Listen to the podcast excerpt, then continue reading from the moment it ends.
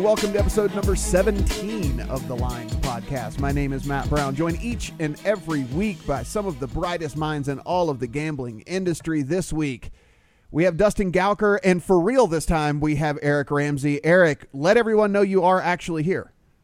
I'm pretty sure. I'm pretty sure I'm here. Can, is, can you guys hear me? Can you see, hear me now? See, you were shamed publicly last week, and I think that's the reason why you went and got new internet this week. And I think that our audience should know that that works. So from here on out, when you want Eric to do something, just publicly shame him, and he will do it for you. I deserved every bit of it.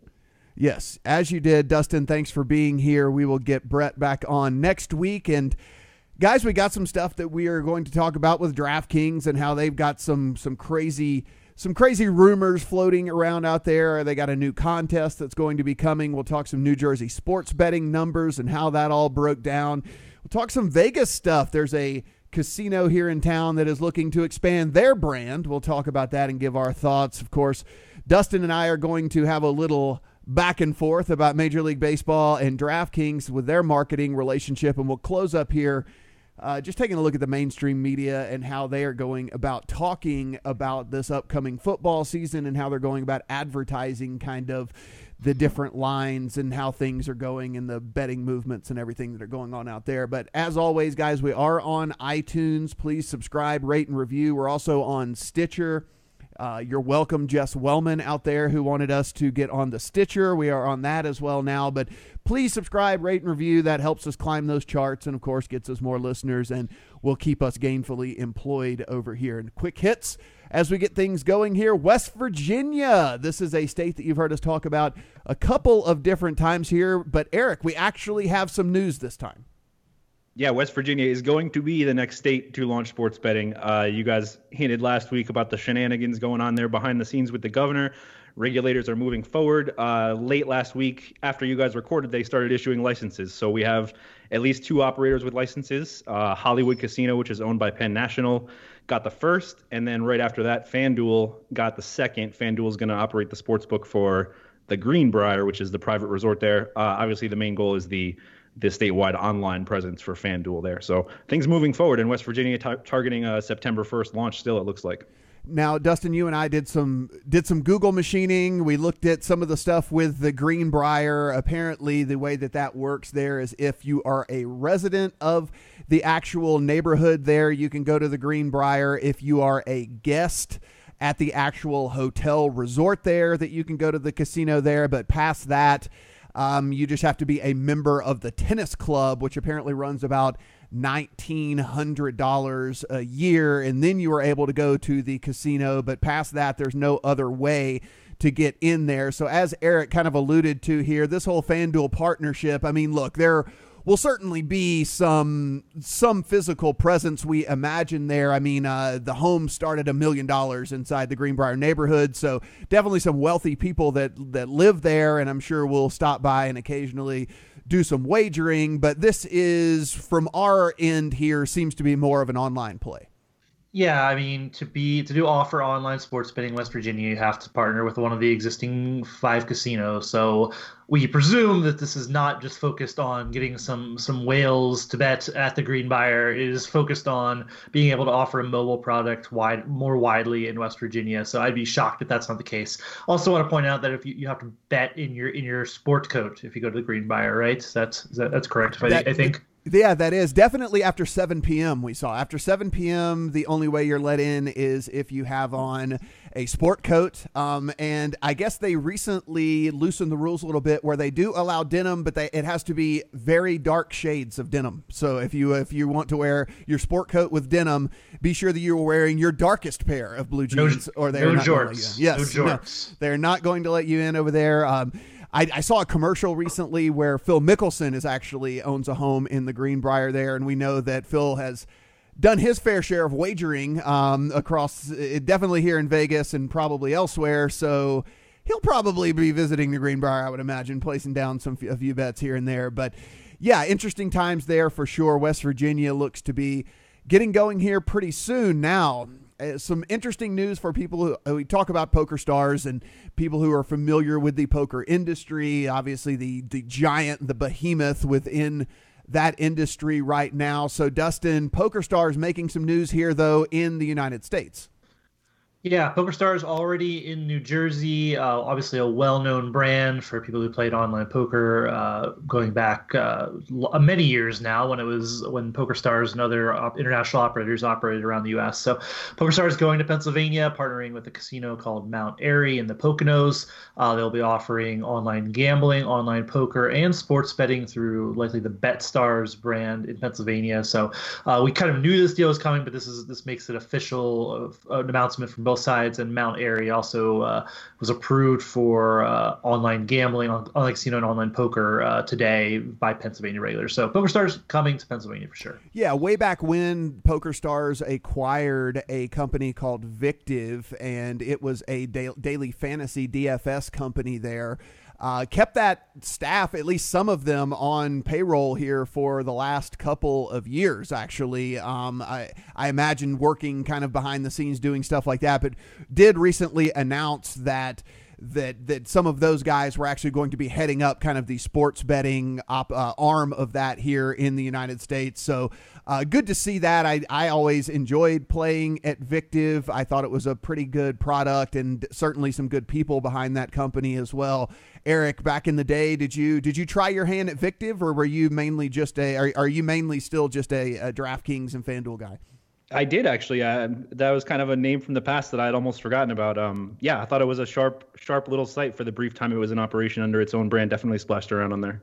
Yeah, pretty interesting. So those guys apparently will have something to do with the whole sports betting product there for PokerStars as well. And we have us a lawsuit, guys. Um, one of the stories that we talked about here pretty extensively on this podcast on a couple of different occasions was the fact that when FanDuel was changing hands, that some of the guys you thought that would have, you know, struck it rich, basically gotten a windfall of cash, were actually not getting all of that cash that one would expect whenever you found a company that sold for several hundred million dollars. Dustin, so this this kind of comes down, and of course, this uh, kind of a, a not a very well guarded secret either that something like this was was happening, but it became official.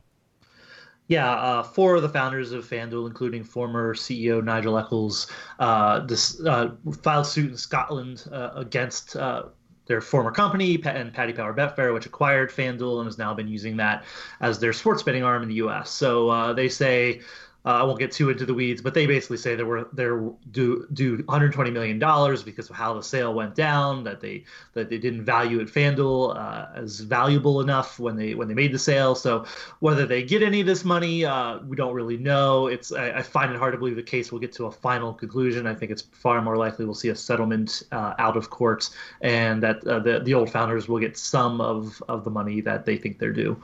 Yeah, Eric, I'm no attorney here, but I guess that at least there's there's at least some bit of, of validity and argument here that I was reading a couple of guys that are attorneys that were looking at this and saying that the company wasn't reevaluated wasn't revaluated whenever they basically the the Supreme Court decision came down with PASPA and the reason for that being that some of the people that were into getting that windfall of cash, it didn't necessarily do them any favors to take a look at that valuation yet again, because then the money might have to be actually spread out a little bit more thin. So, um, I guess the I guess the thought here is that at least it's not a frivolous lawsuit.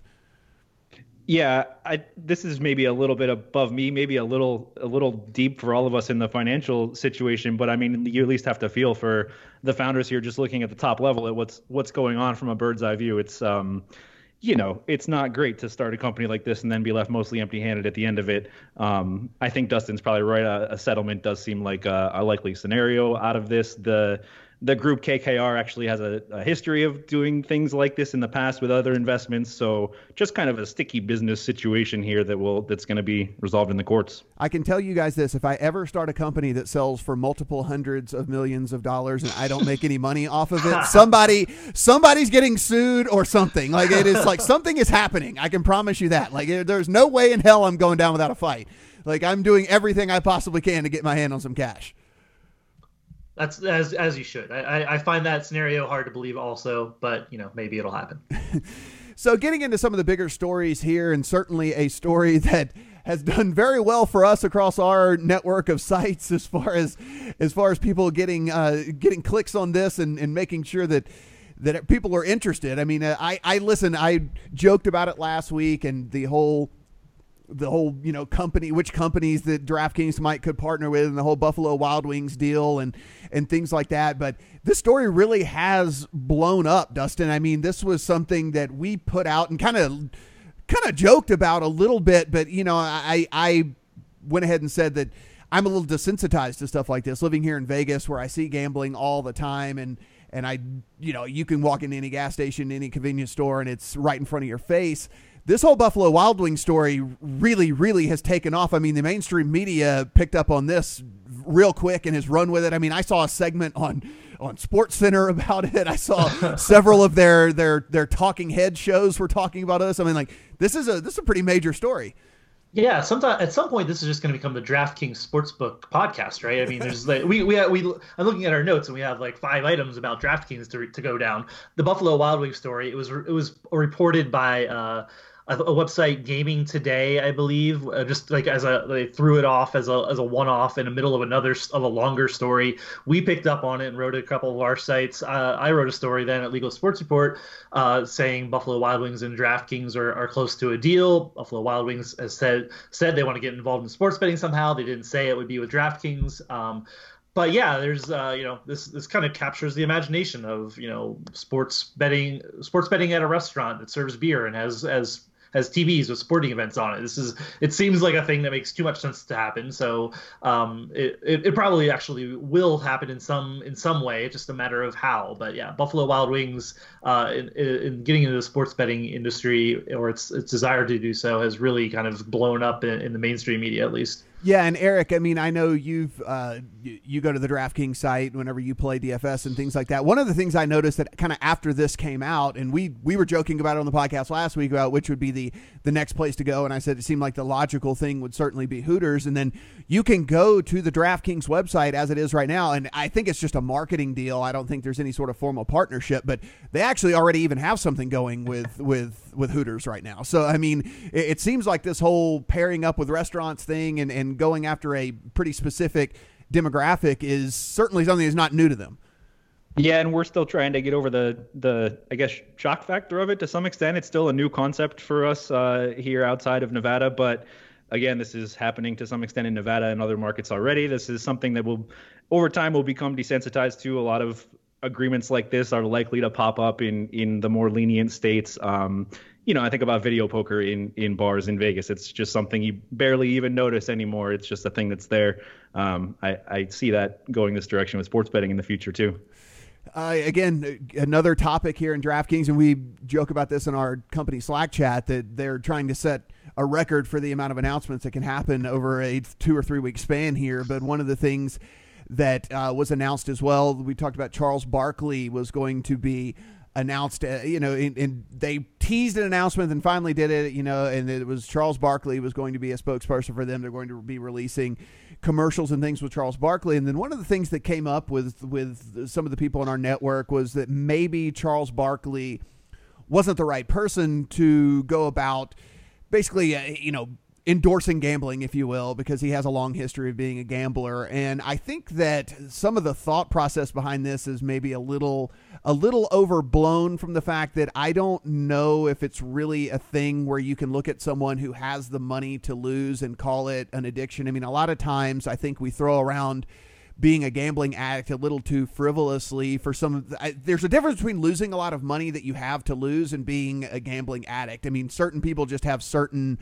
ways of, enter- uh, of, of entertaining themselves. And I don't think that we look at someone that goes on incredibly lavish vacations and say, oh, this person has a vacation addiction or something like that. I mean, and so for me, I don't know how, how you guys feel, but I think that the whole Charles Barkley thing actually is kind of a perfect fit for DraftKings and what they're going after. A guy that is certainly popular in the area, played for a team that you could basically consider a hometown team there. Jersey and uh, the seven, you know Philadelphia sports teams obviously have a have a lot of a fan base there over there in Jersey and stuff. So uh, I'll start with you, Dustin. Here, I think that you kind of see both sides of the coin.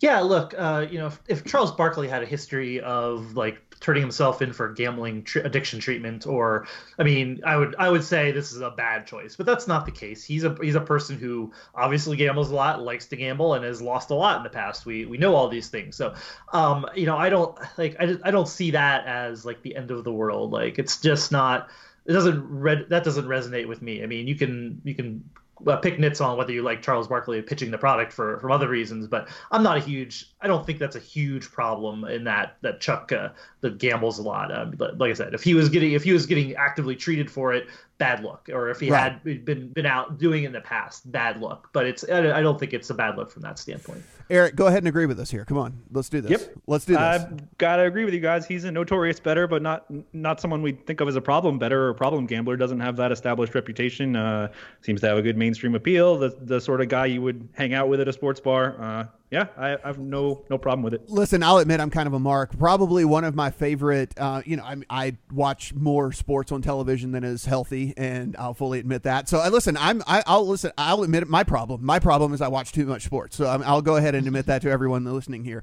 Um, and my wife would probably agree with that as well.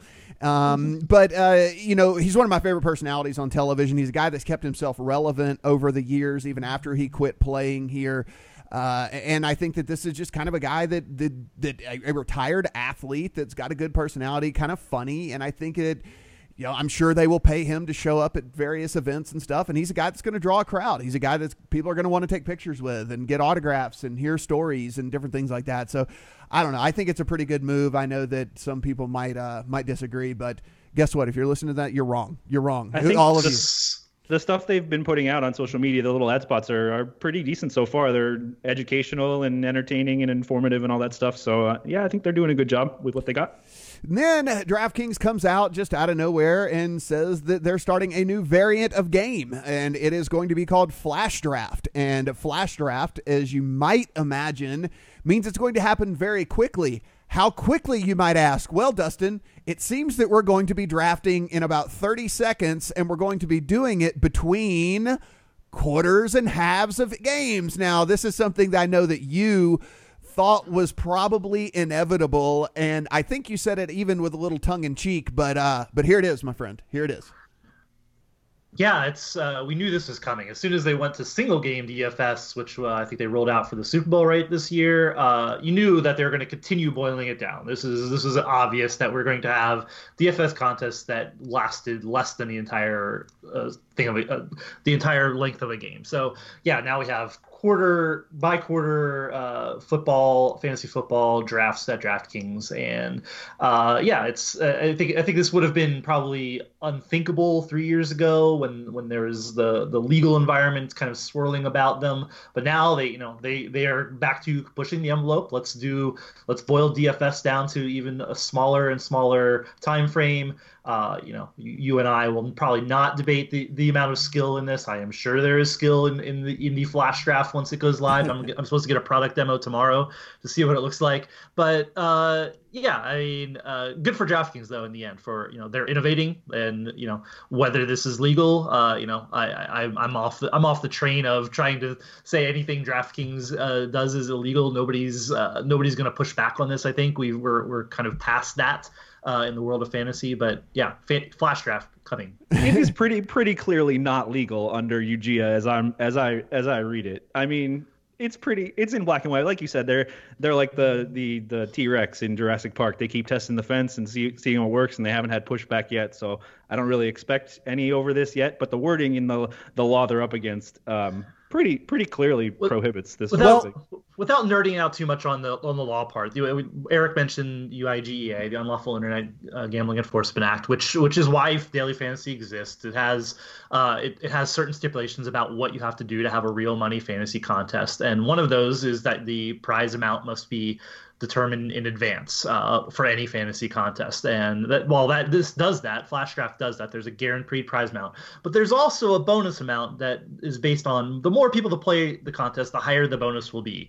Now that just seems like fancy language for getting around that you have to have the, the prize pool set in advance. Uh, but you know, like like I said, I don't like I don't I don't know who's going to challenge this, and you know, DraftKings is probably just going to continue doing this, and, and nobody's going to care. Yeah, other I don't, than you and me.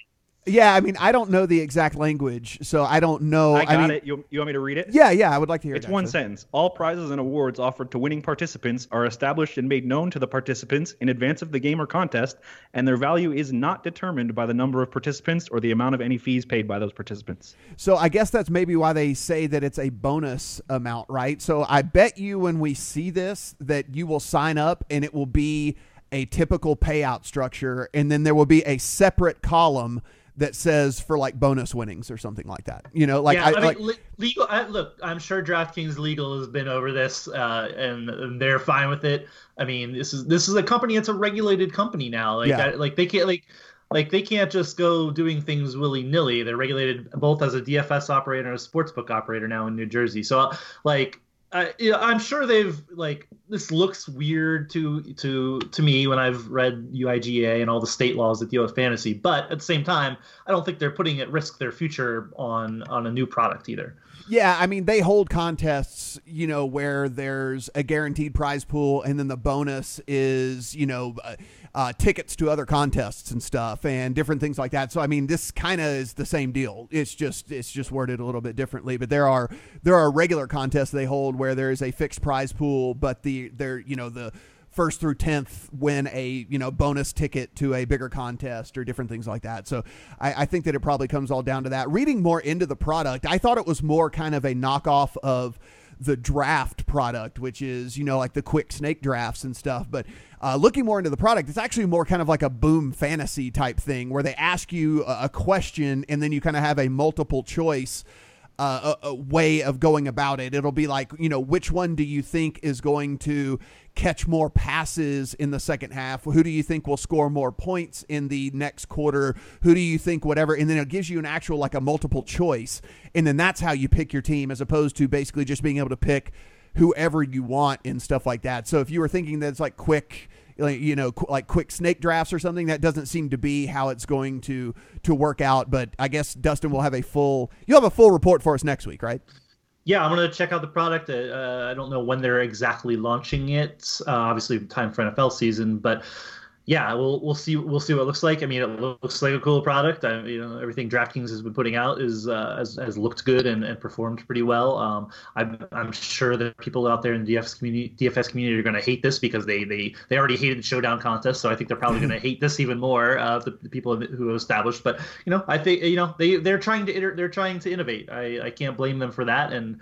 they're they're doing all this in parallel. It's it's kind of amazing that they're putting this kind of very different product out at the same time they're they're rolling out sportsbook and doing all this it's uh, nothing short of, of amazing what they've been putting out lately. And finally before we move on and then circle again back to some DraftKings stuff here uh, apparently they have put together a committee of players that they are calling some sort of player advisory council thing where they got 10 different guys together and they apparently met over the weekend in New York and went over a bunch of stuff as to what they may or may not can do to make DFS more appealing, more uh, you know, payout structures, bonus structures, different things like that. Uh, apparently, it's a little tight-lipped. No one's really come out and said what they've actually talked about to date. Eric, what say you on something like this? I know that we've heard of player councils in poker before. The World Series of Poker set set one up several years ago and things like that. Um, I mean, I guess again, at the end of the day, it's hard for us to judge it until we see whether it succeeds or fails. But uh, not a great track record for things like these. But uh, you know, hell, I guess it's better than nothing. Yep, all of what you just said. I have pretty pretty low expectations for this. It's hard to get 10 DFS players or poker players or gamblers to agree on anything or to see the you know the business the operator perspective but uh, you have to give DraftKings credit for trying at least you know they formed their new community team earlier this year and this seems to be them that's behind this effort to uh, to gather a group of players and get direct input and feedback we've seen them implement some some suggestions already uh, throughout the recent months yeah, credit kudos for trying. We'll, we'll see what comes up with this uh, comes out of this, but um, have to like the idea at least. Yeah, and Dustin, there was a they did at least put out the members of the committee here and like going down the list if you're eh, you know if you're a if you're a if you're a high volume DFS player or if you're a big DFS fan and you follow all the high rollers and stuff, they're really really the only name that stood out as far as guys that you know are really really out there as far as put playing some of the highest stakes games out there was really Jonathan Bales. And past that it seemed to be made up mostly of uh, you know th- three guys remained even nameless because they said they were basically you know super casual players and the rest of the guys play you know lowish mid stakes type stuff so it doesn't seem like they were really kind of going after the high volume um, high dollar player and mainly we're kind of it seemed at least from this focus group from the names we got seems like they're looking more to the the middle to low stakes people yeah, and this is something we're seeing carried over in sportsbook too. I think DraftKings is is looking to ca- to cater more to the casual DFS player, the casual sports bettor. And if you're doing that, you want to you want people who are, yeah, not not the not playing you know tens of thousands of dollars all the time. They, you want you want the person who's just throwing a few bucks on and having fun. You know, maybe putting a lot of work putting a lot of work into it, maybe not. Um, but yeah, if you're gonna if you're gonna do this, that's that's the the people you want to because those people are far outnumber the people who are are spending a lot of money on DFS. Yeah, absolutely. And I think that's one of the things I think we forget is you know sometimes the people that are the most visible are, is who we almost is who we almost imagine is the industry, but that's not really necessarily the case. And certainly, that's not going to be the majority of, of new acquisitions, new signups. I mean, they're they're still in customer acquisition mode. I mean, we talk a lot about sports betting on this podcast, obviously, but there's a handful of states that sports betting is going to be legal when football season rolls around, and there's 40 states that DFS is legal. So, I mean, they still have a, a DFS business that they need to cater to here. And whenever we're talking about customer acquisition, Eric, I mean, the just the, you know, the casual fan is, is going to outnumber the, the high volume player. You know, I would, I would guess something along the lines of 100 to 1, if not more. Yeah, absolutely. I'm glad you. It sounds like you're kind of skeptical of the list they've chosen here, but I'm, I kind of I'm with Dustin. I feel like this is the group that you'd want for at least for my DFS habits as an avid but but recreational player. I I would like a group of similar similar players representing myself. I believe it. I believe it. I think everyone would probably want some representation of their of their end. I saw, you know, there were several of the, you know, what would be considered whales, high volume, high dollar players out there who were saying, "Interesting, interesting that we are not represented on this on this panel here." But again, maybe that was uh, by design. Looking here at New Jersey, we were all sitting around looking for the New Jersey numbers to come out. And when they did, they were pretty eye opening. Dustin, let's start with you here and let's run through these sports betting numbers. Um, pretty interesting stuff. Yeah. So, uh, first full month of, of anybody being operational with physical sports books in New Jersey, we saw uh, four, 40 million in handle, $4 million in revenue. Uh, these are, you know, I, I, don't know what numbers we might have expected, but, you know, given that there's basically, uh, there were basically three books open for the entire month, and then FanDuel Sportsbook came open in the middle of the month for July. I mean, this seems like a pretty big number for July, one of the deadest months on the calendar for sports. Uh, you know, just nothing going, not that much going on. Thing, you know, there's other things for people to do too. We're not to NFL season, so I think I think we we I mean I think there's a tendency here uh, as the as everybody's looking at this to overanalyze these numbers. Like we we we we have we're not even close to maturity. We're looking at not NFL, not football numbers. So I you know I'm gonna tamp down. Like let's get super excited about anything we're seeing. But you know this is far from a this is I mean, whether it's great or a disaster, I don't think it's a disaster. Certainly, we're seeing lots of people betting millions of dollars, and I think that's that's a good thing for looking at the future of New Jersey sports betting. And Eric, one of the things we talked about, and, and Dustin just mentioned, that the FanDuel book was only open for two weeks uh, during that month, but had a, a pretty good amount of handle here, and I think that the conclusion we're just going to draw and we will be proven correct or proven wrong here as football season rolls around is they they probably stand there at the Meadowlands to do pretty well during football season due to their proximity to New York. Yeah, this was the line item that jumped off the page to me. Um, about 1.4 million in revenue from Meadowlands in just, I guess that's 17, 18 days of operation. Uh, that is the most in the state, even beating the other books that were open all month. Uh, you know, we Dustin's right. These these absolute um, data is hard to really put into context, but we can compare. Comparisons are easy. Uh, Meadowlands about seventy-five thousand dollars a day in revenue. Next, uh, next highest earning property was Ocean with about thirty-three k a day in revenue, so less than half uh, of the per day revenue. Meadowlands already off to an awesome start, and yeah, have to think they are positioned to continue that with their their physical spot there right near the the center of New York football. You know, when we talk statistics, and you know, I'm a I'm a sports bettor, I'm a DFS player, I'm a gambler, so you you talk about sample size when it comes to sports and things. So this is a very small sample size. However. Uh, one of the things that they did come out and say from the Meadowlands is, you know, it shares a parking lot with where the Giants and Jets play, and they provided a shuttle service back and forth, and they held a preseason game over there. And that preseason game did 30% of the of the handle for the day for the entire sports book there. And that was, if you guys remember, there were 12 games on on preseason week one uh, that day. So there were 12 different games, but that one single game did 30% of the handle for the entire day, which leads us to believe, which is kind of something we have all thought and you know you see it in surveys and different things all the time but you know if people are going to a game and they have the means to bet on the game that they're going to uh, they're going to do it. And, and getting a little skin in the game seems to be something that people uh, are going to to do which again leads even more to maybe this this meadowlands uh, really blowing up for football season. But Dustin, that number when they when they put that out, that thirty percent of their daily came from that one game, and it just happened to be the game that was happening across the street over there, kind of proves that whole theory that everyone has been spouting for the last couple years yeah, you're going to see way more interest in, in the local games. Like you know, once once the Philly area casinos get up and going, you're going to see a ridiculous amount of, of handle on the Eagles games. I'm sure you're gonna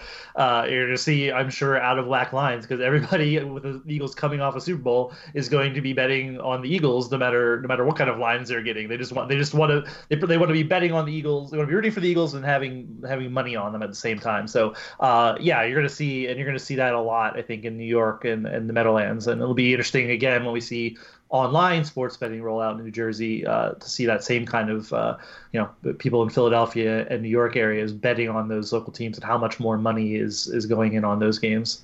Eric, yeah, speaking of which, that, that game was a milestone. You know, that was the first game, the first NFL game in the U.S. where uh, folks in the stands were likely betting on the game. Curiously, it was on the DraftKings sportsbook with the FanDuel sportsbook uh, located right across the street. But yeah, pretty you know an interesting little milestone for for uh, U.S. sports betting there to me. And and for the New Jersey resident who wants to bet and maybe for whatever reason don't like their options that are currently there, they've got a couple more, right? Yeah, that that report from uh, July had five sports books open. We're gonna have seven at least by uh, by the time we get to next month. Resorts and Golden Nugget both open their sports book this week. Both use SBTech to power their retail. Um, both are likely to launch mobile and online platforms at some point. Uh, both opened with pretty bad lines uh, and temporary spaces that don't look great. Resorts is not bad; it's just a small a small space. Um, the Nugget is a very temporary window while their sports book is being finished. Their space is coming August 30th, their final space. But um, yeah, again, I was kind of put off by the lines I saw in the in the photos. And uh, Dustin, as we sit uh, today, if you're in New Jersey and you want to wager online, it is still just DraftKings. Do we have any kind of hint as to eh, when anyone might actually be launching another app here?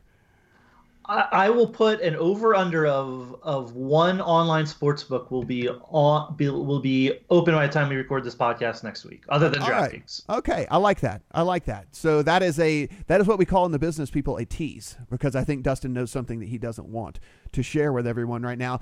Um, that being said, if you are a New Jersey resident, you can certainly head to any of our sites and get the, the the best download and promo codes you can get for the DraftKings Sportsbook if you do want to use that and try that out and see how things look there for sure. Um, and one of the, before we get off of New Jersey, one of the things that really, really, really stood out to you guys who have been studying these numbers for far longer than I have, and look, while the sportsbook numbers looked uh, certainly look promising. Again, we'll we'll really know how that all pans out as football season gets here, but these casino numbers, Dustin, uh, really jumped off the page.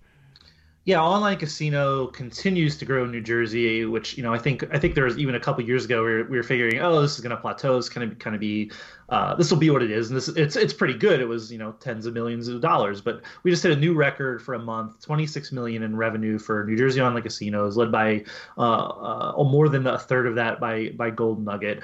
Uh, yeah, it's a it's a vertical that continues to grow, uh, creates real real revenue, real jobs for for New Jersey and Atlantic City. and it's yeah, it's nothing short of staggering. It's you know, it's the kind of thing where I look at it, I'm like, this is why other states should be doing this. Pennsylvania will be doing it, uh, you know, either later this year or early next. But um, you know, if I'm if I'm a, in the casino industry and I look at the New Jersey example, I'd be saying, man, why aren't we doing that? And Eric, they said as much basically today on some of the things that you guys were listening to, right? Didn't didn't someone from Caesars come out and say that, you know, all these statements where people are saying that it, it keeps people out of land-based casinos is, is nothing but but but that it's just people basically spouting an opinion.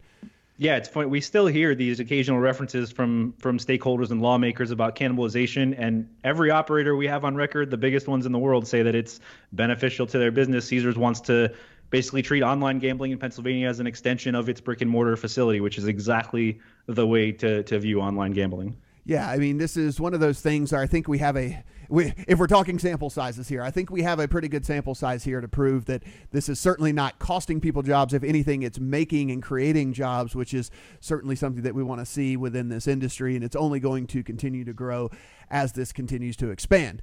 Now, here in Vegas, some news came out this week. CG Technologies, if you guys haven't heard, about those guys. I mean, it's one of the actual sports betting companies that hasn't really made any noise here uh, for well, for hasn't really made any noise here for any good reasons here uh, as far as partnerships or expansion or things like that. But Dustin, uh, the bad news did come out here a couple of days ago about CGT uh, they got smacked again um, for for basically what the third time in in a few years, right?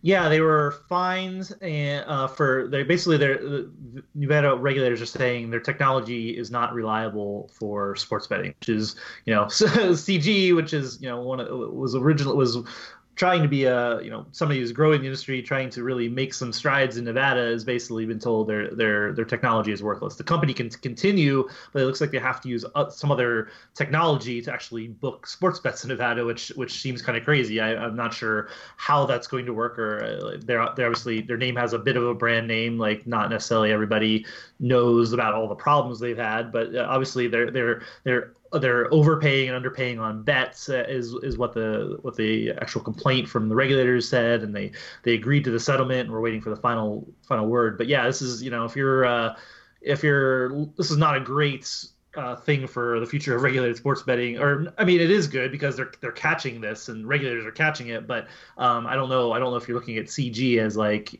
your go-to if you're if you're an operator in another state. Yeah, and, and Eric, this will be pretty interesting even to see how this all plays out here in Vegas. I mean, you know, a couple of casinos that you guys have definitely heard of and probably frequented that are you know mega resorts here and super super nice in the Cosmopolitan and the Venetian Palazzo both use CG to operate their books and you got to wonder now that this is kind of like the third time here in a couple years and even the Palms actually, um, even though it was bought by Station Casinos, they, they, have a contract in place that is at least going to go through uh, the next year or so. So even CG is out of the newly renovated Palms that that Station Casinos put a billion dollars in it makes you wonder if these casinos are going to start thinking twice about this partnership.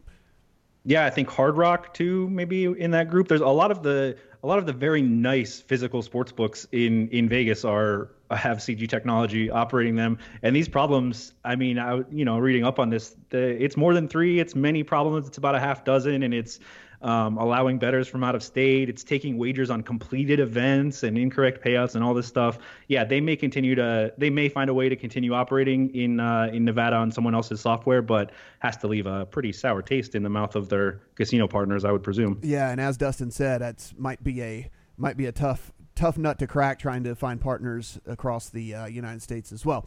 Another thing that came out was the Westgate. If you've listened to this podcast, you've heard us talk about their super contest that they have going on over there. It is a football handicapping contest. It costs $1,500 to get in. You pick five games a week. And if you do that, the best out of everyone of over uh, last year, it paid out over a million dollars. It's anticipated to pay out over a million dollars again this year. They are basically saying that they want to extend their Superbook brand. Their sports book there at the Westgate is called the Superbook. And they came out and said that they're going to be looking for partners kind of across the country here. And Dustin, you know, the first thing that popped into my mind was.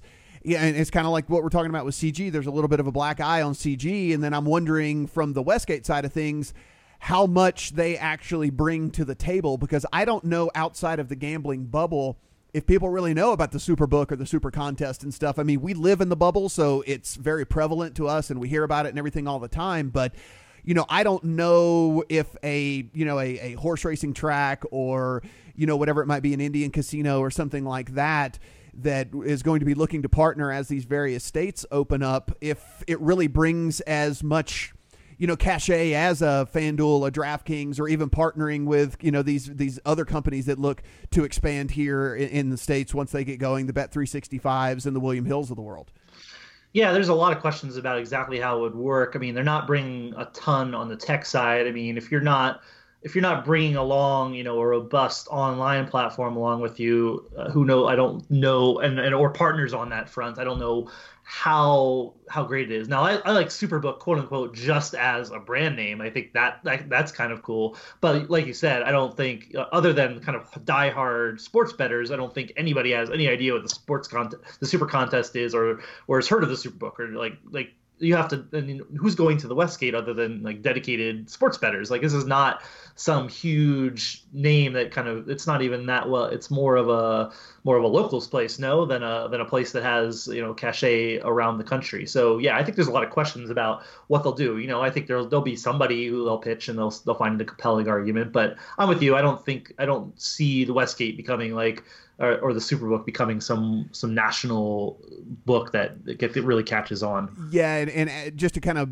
add on to what you said there, whenever you said it from the tech side of things, I mean they use you know their app is just a skin of the Miomni app that that uh, several of the other casinos and stuff use here. So they're not you know they're not bringing that to the table and stuff. It's just a, a skinned app that they use and and whatnot. So Eric, I don't know. I mean, I you're in the bubble, but you do live out on the East Coast and, and, and everything.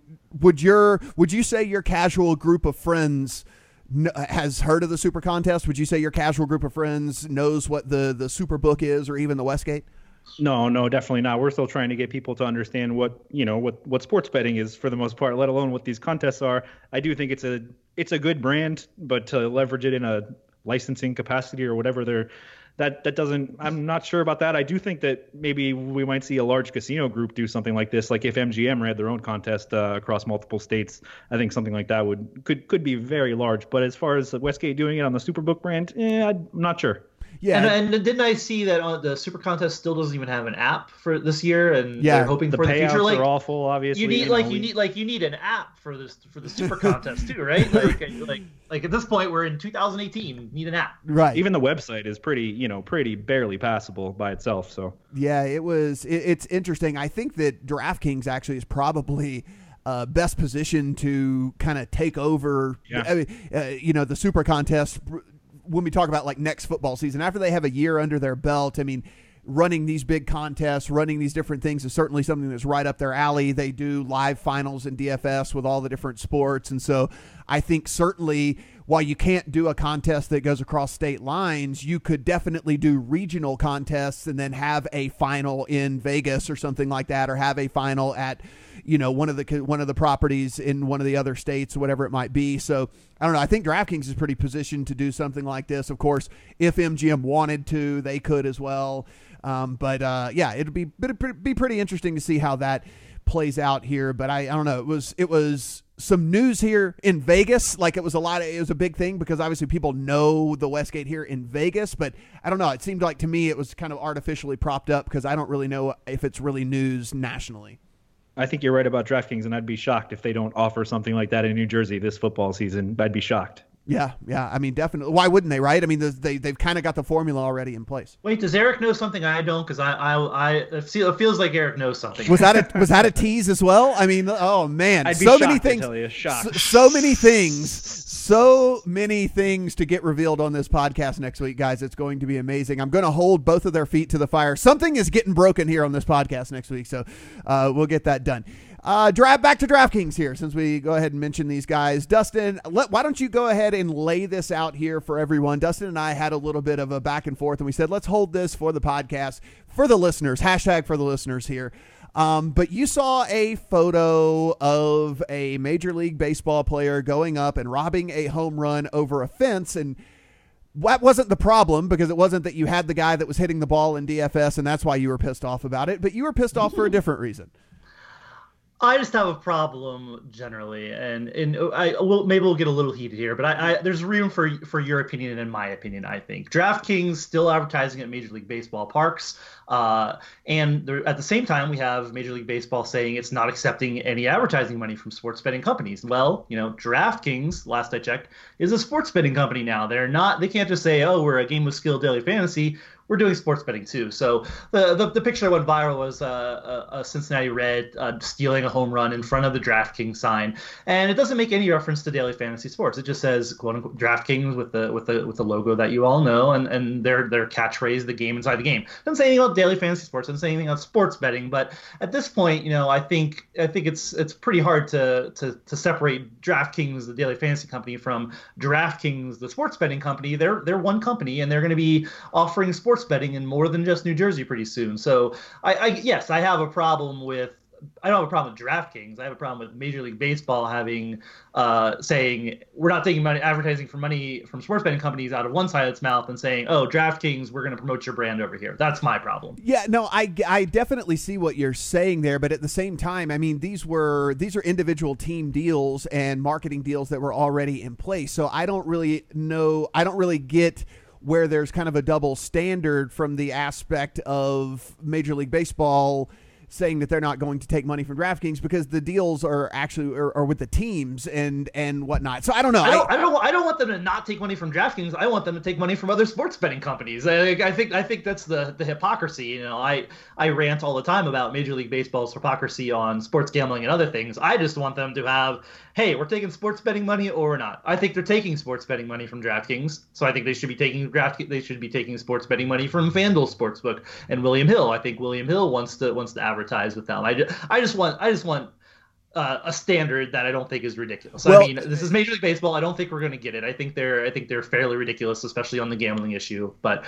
um, I I guess I do get what you're saying too. Uh, at the at the at the risk of not arguing with you as much as as we had promised, but I I just I have a problem with Major League Baseball. Yeah, I mean, I, I can see that. I just don't see where it's kind of a slippery slope for them to come in and, and go to these individual teams and tell them to not make money off of these companies or, or not or, or break these deals that they already had uh, in place with stuff like that. I mean, Eric, go ahead and, and uh, agree with me and tell Dustin don't how wrong me, he is. This don't is what, drag me into your fight and this, make me pick a side. This here. is this is what you this is this is what we brought you here for. You're, I mean, the, you're, the, you're, you're the you're the deciding vote. Yeah, whether, you're the, whether who's right and wrong is based on you. You guys have both presented very compelling arguments. I must say. No, I don't. You know, I'm I'm not sure. I'm straddling the fence here. I will say that if you think it's if it's if you think it's hard to differentiate sports betting brands now, wait until Buffalo Wild Wings and Google start offering sports betting and things like this. I I think MLB needs to figure this out and, like Dustin said, establish a standard. Okay, I guess I agree with Dustin there. Need to establish a standard here. Not just MLB, uh, other sports leagues need to figure out what we're going to do about advertising sports betting because it's not just going to be casino companies and sports books. It's going to be mainstream, um, mainstream companies that that are going to be involved in sports betting going forward. So now, that's my. I'd even be I'd even be fine with it if they just if they clearly say it's daily fantasy they're promoting. I mean, uh, even then I could be behind it. They're just saying they're just putting the DraftKings logo say, "Oh, here, DraftKings, this is good. We're go go play at DraftKings." I mean, that could be the sports book if, or it could be the DFS site. I just want, I just want, I want Major League Baseball to. I'm I, I'm, I was gonna swear there. I'm gonna try to keep it clean for, for, the families out there. I just want Major League Baseball to get off its effing high horse yeah. and and and not be stupid. That's so all. so this was actually something that I brought up when the NBA MGM deal was first announced because they were talking about how MGM was going to be the, you know, official gaming partner of the NBA. And part of all that was that their only real exclusivity part was all that with, with all that was they were going to be the only brand that was going to be advertised throughout NBA's various channels. But these individual teams have deals with DraftKings and FanDuel, and you can be watching an NBA game on any given night. And as part of that little rotating sign thing that they have on the side of NBA courts, you're going to see a DraftKings or a FanDuel logo. Well, if I'm MGM, I mean, I'm if I signed up to be the if I signed up to be the the exclusive partner here of the NBA, I might have a problem with this, or there at least would need to be some sort of guideline set here because, I mean, that's certainly to your point, Dustin, that if you just see a DraftKings logo, uh, no one's going to in their brain go, oh, well, then th- th- that must just be for the DFS side. I mean, obviously, people are going to associate DraftKings with both at this juncture and FanDuel with both. That's the reason they kept these brands. Yeah, it, let, us port this over to other sports too. Here's the Major League Baseball policy. First off, it says clubs must in uh, we've informed that club television and radio rights holders are approached by sportsbooks to place advertising slash enhancements. Pursuant to MLB policy, clubs must inform their rights holders that they are presently not permitted to accept such advertising. Clubs may not at this time enter into any relationship with a pure sportsbook or with a casino with a sportsbook to the extent that the arrangement involves sports betting. So let's, I mean, every, like every major casino company has a sportsbook, at least in Nevada, if not in the state. So let's say like MGM has sports betting. NFL has relationships, at least with uh, the Grand Detroit and the Detroit Lions. There's advertising there. Like, what? Where's the? Where are we draw? We're drawing an arbitrary line in the sand here. That like, if the NFL were to stop taking money from MGM because they have a sports book, it's, I feel like that's not going to happen. But like this, this Major League Baseball policy to me is just is just hackneyed and and and just just a, just a silly thing. If you guys want to head over to the lines, you can read in full Dustin's article that he hate wrote as soon as that it, the news came out. I'm sure he typed very angrily on his computer and the it was loud. It was loud. It was like this. Yes, uh, yeah, exactly. it sounded something along that, and then uh, you can respond to the entire position there and let him know whether you agree with me or whether you agree with him. Um, and finally, before we get out of here, one of the things that I think I, uh, that is something that's going to become certainly way, way, way more prevalent in the next three weeks as football season rolls around. And one of the things that I'm already seeing all over the place that just kind of rubs me the wrong way is now that we've got you know this whole everyone's so excited and everyone's looking to capitalize on on legalized sports betting and all these things that are going on with all these different partnerships and all these whatever and then the next thing you see is mainstream media sites and mainstream media personalities quoting lines that they're getting from all of these offshore sports books. And i'm just like it's not that hard to get the lines to any i mean you can literally download the app from westgate or caesars or mgm or stations casinos or any of these like you can look at the you can you can not you can live out of state and look at the lines and never sign up for an account. I mean there is literally a button on the MGM app that says skip sign in and just look at lines. I mean, you can actually hit the button on the front page of the app here. So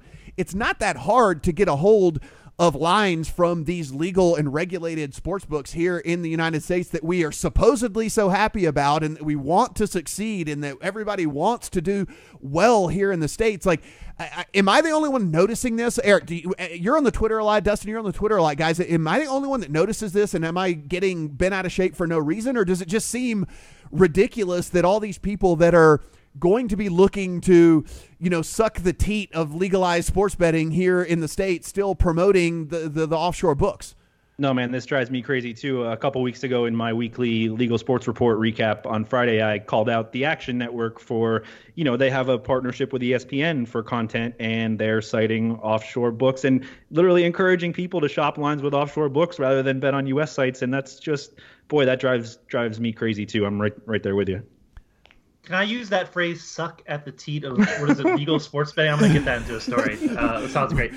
But uh, yeah, but, but yeah, and it, what you're saying, and also portraying offshore lines as Vegas lines. That's the other thing that aggravates me. It's the same. Like people will say, "Oh, here's what Vegas saying." No, you're, you're citing Bovada or something else. That's uh, so like you should be delineating between legal and regulated sports betting and offshore sports betting. If you wanna if you wanna talk about them or promote them, that's fine. I'd say let's let's be forthright about what you're promoting. That's all. Yeah, I mean, I guess the thing that I don't really understand, especially just from just from people who are doing nothing more than just being talking heads, they're just referencing it for a talking point it's not that hard to get a hold of a line from a legal sports book here in the states and just reference that line as opposed to saying like oh yeah, you know this this game that I'm looking at, you know, like according to Bovada or uh, according to Bet Online. Like why? What, what, there seems no reason to do that, like whatsoever, when it's so easy to just get a hold of a line where you can reference one of these companies that's paying taxes here in the United States,